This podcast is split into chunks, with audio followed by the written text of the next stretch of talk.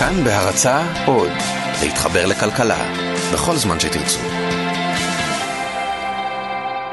ב-1 ביולי 2003 היו מלא חדשות. ליהודים מותר לחזור לבקר בהר הבית. אבו מאזן ואריאל שרון הקימו מסיבת עיתונאים משותפת בירושלים. ישראל יצאה במקום האחרון בדירוג העולמי בהבנת הנקרא. אבל כל המדינה דיברה על דבר אחד.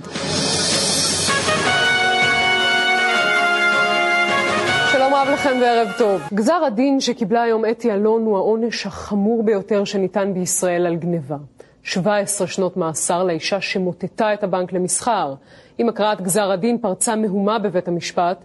את התמונות מביא כתבנו לענייני משטרה. עברו מאז 15 שנה והסיפור הזה עדיין מרתק. סגנית מנהלת מחלקת ההשקעות בבנק למסחר גנבה מהלקוחות של הבנק שלה 250 מיליון שקל. היא הקימה להם חשבונות פיקטיביים, לקחה בשמם הלוואות וגנבה את הכסף שלהם כדי להעביר אותו לאחיה שהיה מסובך בהימורים. היא עשתה את זה במשך חמש שנים, במהלכן היא גם העבירה כסף מחשבונות של לקוחות לחשבונות אחרים כדי לטשטש את המעילה וגם מחקה את הטלפון. הטלפונים והכתובות שלהם מהמערכת של הבנק, כדי שלא יוכלו ליצור איתם קשר ולעדכן אותם במצב החשבון שלהם. ככה אתי אלון רוקנה שקל אחרי שקל את קופת הבנק למסחר, בנק שהוקם ב-1936 והתקיים עד שהיא מוטטה אותו. הכסף שהיא גנבה מתגלגל עד היום לטענת הפרקליטות בארגוני פשע והימורים והוא שינה את מפת הפשע בישראל. כשנגזר העונש של אתי אלון, הצילומים שלה זועקת זעקות שבר איומות שודרו בטלוויזיה שוב ושוב. לעונש כזה, אתי אלון... לא זו הייתה פרשה מדהימה מהמון בחינות. זו הייתה הגניבה הגדולה בישראל. זו הייתה הפעם היחידה שקרס בנק בישראל. זה העונש הכי חמור שניתן כאן על פשע כלכלי עד היום, כולל אולמרט, כולל הירשזון. וזה היה סיפור משוגע גם כי מי שעשתה את כל זה הייתה אישה אחת שפעלה לבד. וגם כי היא הייתה אישה. כשאתי אלון נכנסה לנווה תרצה ב-2003, היו שם רק עוד שבע נשים מלבדה שהורשעו בעבירות צווארון לבן.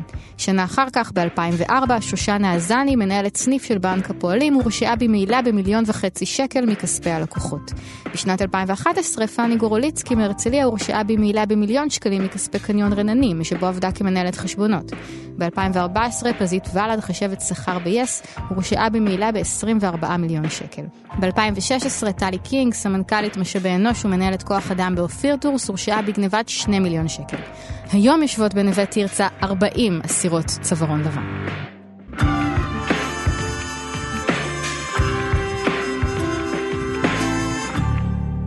שלום, אנחנו חיות כיס, הפודקאסט של כאן באמת. אני צליל אברהם, ואת הפרק הזה הכנתי יחד עם תומר ממיה, שהביא את הסיפור הזה לראשונה במהדורת החדשות של כאן. והסיפור הזה על עברייניות צווארון לבן מתחיל בקליניקה של אישה אחת שראתה את כולן. אז אה, קוראים לי טלי שימקין, אני קרימינולוגית קלינית ודוקטור לקרימינולוגיה מאוניברסיטת בר אילן. דוקטור שימקין עבדה במשך 15 שנה בשיקום אסירות ובעיקר אסירות משוחררות. ולפני כמה שנים היא הבחינה שמשהו משתנה בפרופיל של האסירות שמגיעות אליה לטיפול. היא הייתה רגילה לראות עברייניות מסוג מסוים, נשים מאוד צעירות, מאוד פגועות, שהגיעו לכלא אחרי שהן הסתבכו בסמים ובזנות. אבל האסירות האלה היו אחרות. הן היו נורמטיביות לגמרי. לא היה להן שום רקע של פשע וגם לא של סמים או אלכוהול. אף אחד במשפחה שלהן בחיים לא ישב בכלא וגם לא העביר לילה במעצר. הן לא היו ילדות בנות 20 שפרצו לאיזה אוטו או נמצאו באיזו דירה, אלא נשים מבוגרות, בנות 30 פלוס, 40 פלוס, אקדמאיות, שעבדו כל החיים שלהן. והן הגיעו לכלא אחרי שהן הורשעו בעבירות מרמה והונאה. טלי והעמיתים שלה הבינו שיש פה תופעה חדשה, ושהיא הולכת וגדלה. עבריינות צווארון לבן של נשים. עבריינות ששונה גם מעבריינות של נשים אחרות, וגם מפשעים כלכליים שגברים מבצעים. משהו אחר לגמרי. אבל כשהם רצו ללמוד עוד, לא כל כך היה להם איפה. אין ספרות מקצועית. אין? אין. אה, בישראל, על נשים בעולם? אין בכלל בעולם, על נשים אין בכלל, על גברים אין כמעט. יש ספר יצא ב-2009, Women and White Collar Crime בארצות הברית, שהוא מתאר, אה, מרתה סיוארט וכל מיני, מתאר בעיקר את הסכומים שמעלו בהם, את המעמד הסוציו-אקונומי, איך היא עשתה את זה, אבל אין שום התייחסות ל... להיבט הפסיכודינמי, לאישיות שלה, למי שהיא, מה הוביל לשם.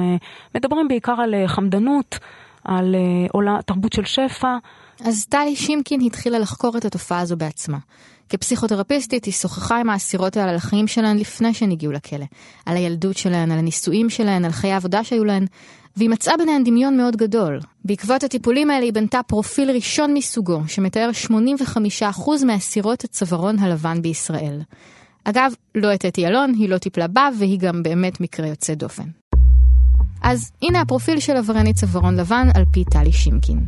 מאפיין מספר 1, זאת אישה שיש לה גישה לכסף. או מנהלת חשבונות, או עובדת בבנק, גם בביטוח, גם עורכות דין. מאפיין מספר 2, היא לא גונבת את הכסף בשביל עצמה, אלא בשביל מישהו אחר. בחלק גדול מהמקרים זו לא מצוקה כלכלית שלה. אלא של מישהו שקרוב אליה, בדרך כלל גבר. אח שלה, אבא שלה, בן זוג שלה. שלמה הוא זקוק אה, לכסף? שיש איזשהו משבר כלכלי שעובר עליו. ומאפיין מספר 3, היא אישה מדהימה.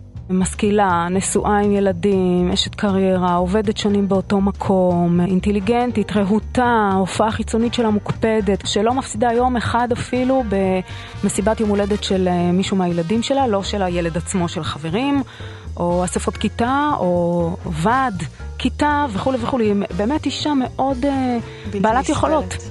בעלת יכולות שהיא מתקתקת עניינים, ככה במרכאות, אה, והיא מסוגלת לזה.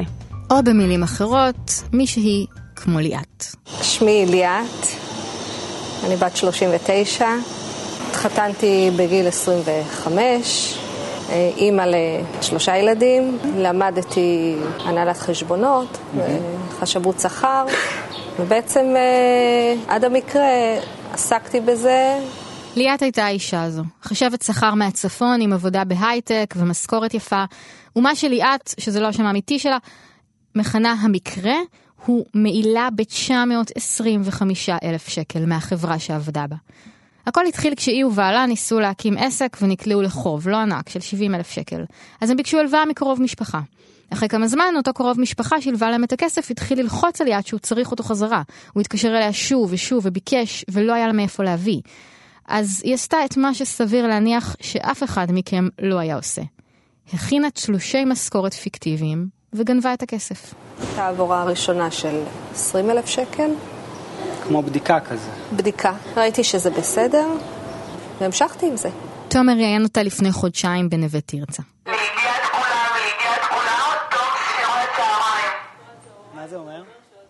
אחרי שליאת העבירה לחשבון פיקטיבי 20 אלף שקל ואף אחד בחברה שלה לא שם לב, היא המשיכה וכיסתה את כל ההלוואה. אחר כך היא גם כיסתה את הפיגור במשכנתה. היא עשתה את זה לגמרי לבד. לא היה לה אף שותף, גם לא בעלה, למרות שזה היה עסק שהם הקימו ביחד, והלוואה שהם לקחו ביחד, וחובות של שניהם במשכנתה של שניהם. היא פשוט כיסתה את הכל לבד. איפה בעלה היה כל הזמן הזה? הוא לא מהטיפוסים שזוכרים את הסיסמה לאתר של הבנק. ואם הוא ביקש לראות איך היא שילמה על כל מיני דברים, היא הייתה מפברקת צ'קים. ואם הוא ביקש לראות דף חשבון, היא הייתה מפברקת גם אותו. אז זה לא בעיה להעביר אה, היום אה, חש... דף חשבון לאקסל ולשנות שם נתונים שאתה רוצה שיראו. וככה עשיתי. וכמו כל הנשים שטלי מדברת עליהן, ליאת הייתה לפני זה אישה שהכל אצלה בסדר גמור. יותר מבסדר. הרגשת מוערכת בעבודה? היא טובה? מאוד, מאוד, גם בעבודה האחרונה. אני יכולה להגיד שהייתי מאוד מסורה לעבודה. זה בעצם האופי שלי. באמת משקיעה הרבה, ונותנת את כל כולי ל... לעבודה.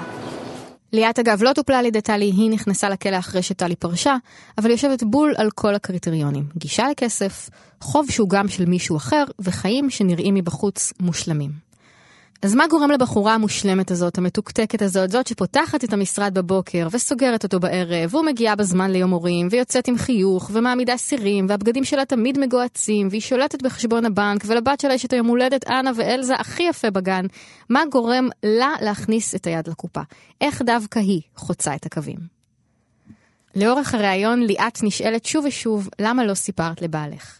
איך הסתרת את הסוד? למה? והיא לא אומרת שהיא פחדה מהבעל שלה או משהו כזה, בכלל לא.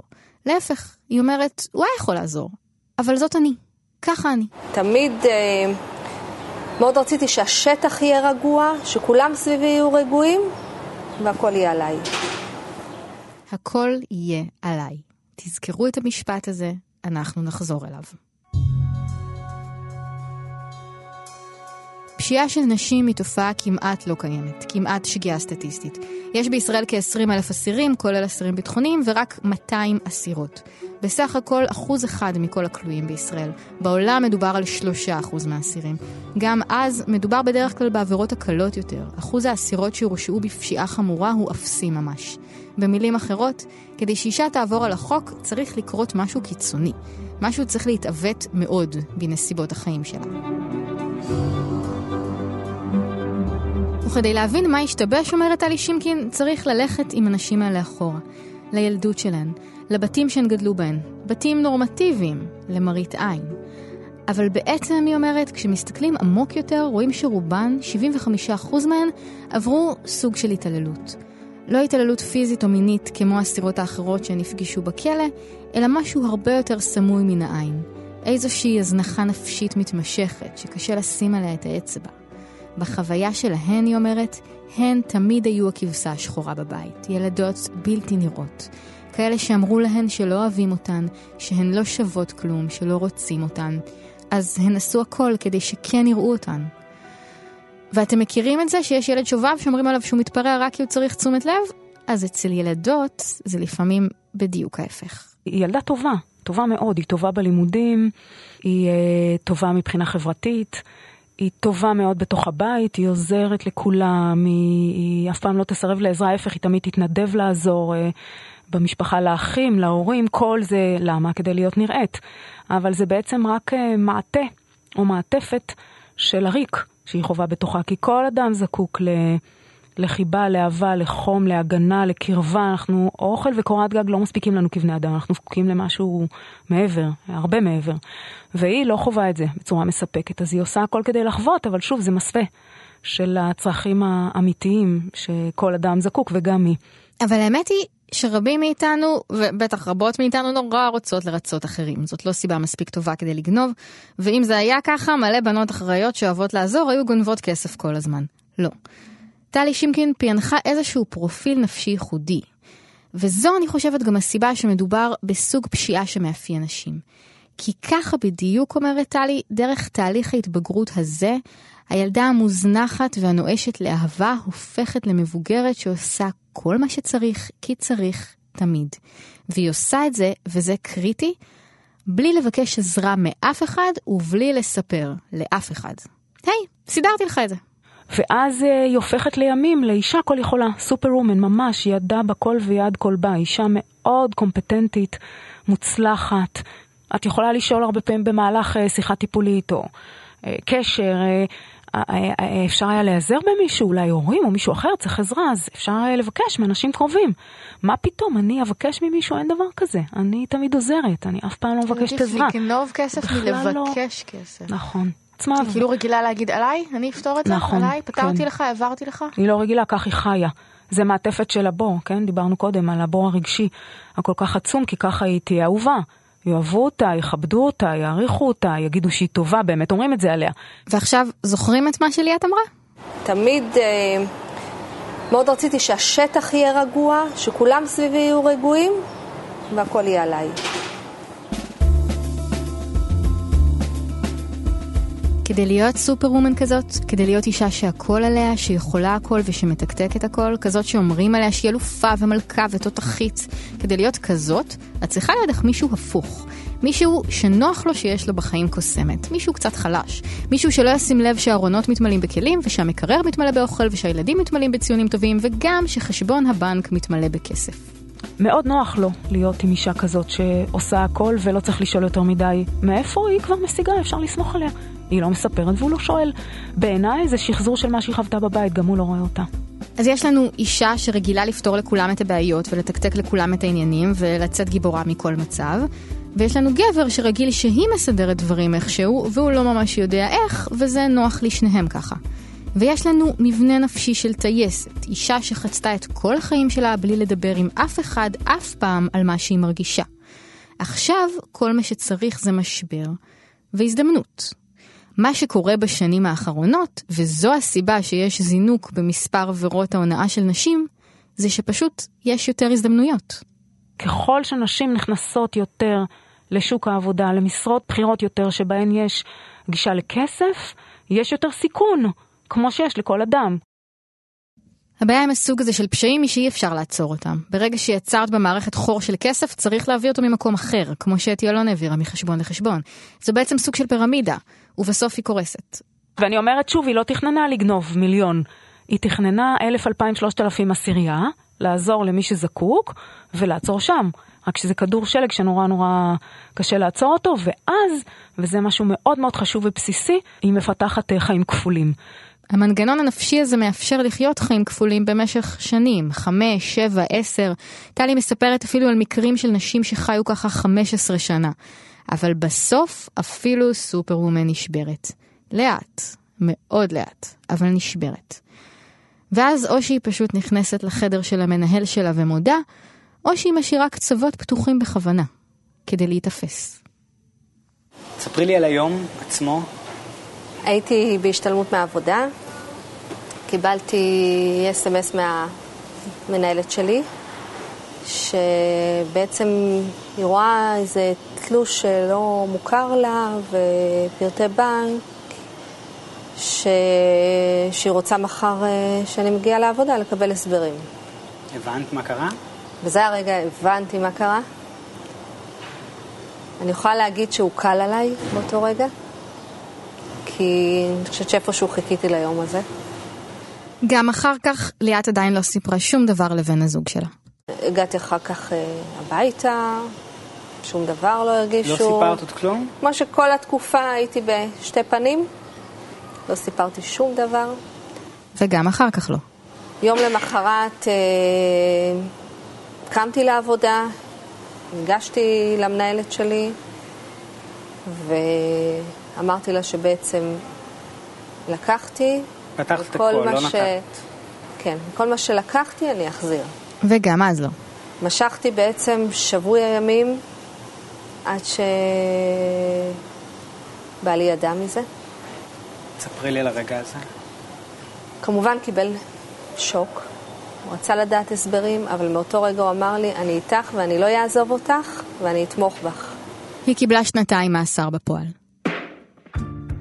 טלי מספרת שכושר ההסתרה של הנשים האלה כל כך גבוה, שגם אחרי שהן נתפסות, הן לא מספרות כלום. הן ממשיכות לקום בבוקר, להתלבש וללכת לעבודה, ובמקום למשרד, הן הולכות לחקירה.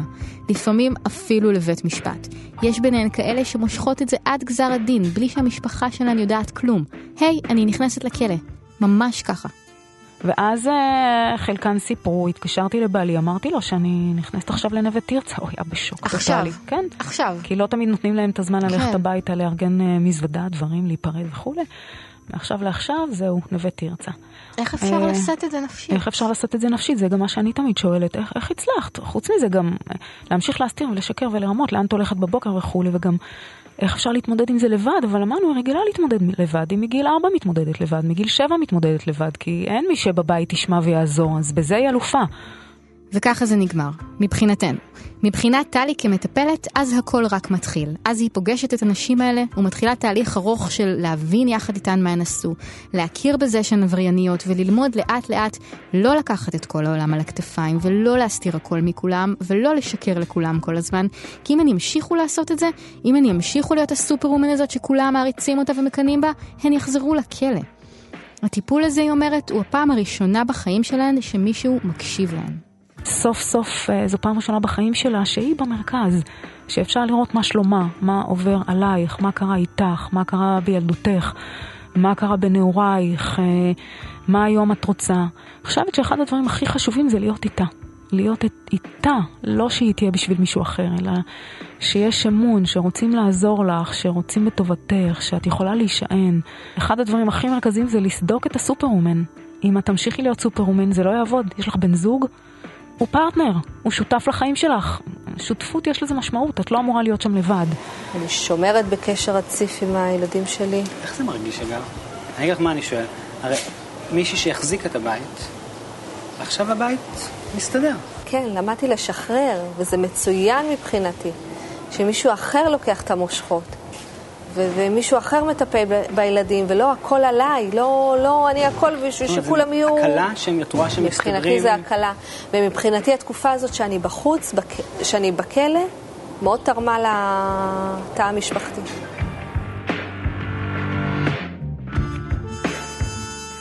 אנחנו היינו חיות כיס, הפודקאסט של כאן באמת. אני צליל אברהם, את הסיפור הזה הביא לראשונה תומר ממיה במהדורה המרכזית של כאן 11. נשים לינק לכתבה המלאה בעמוד של הפודקאסט באתר.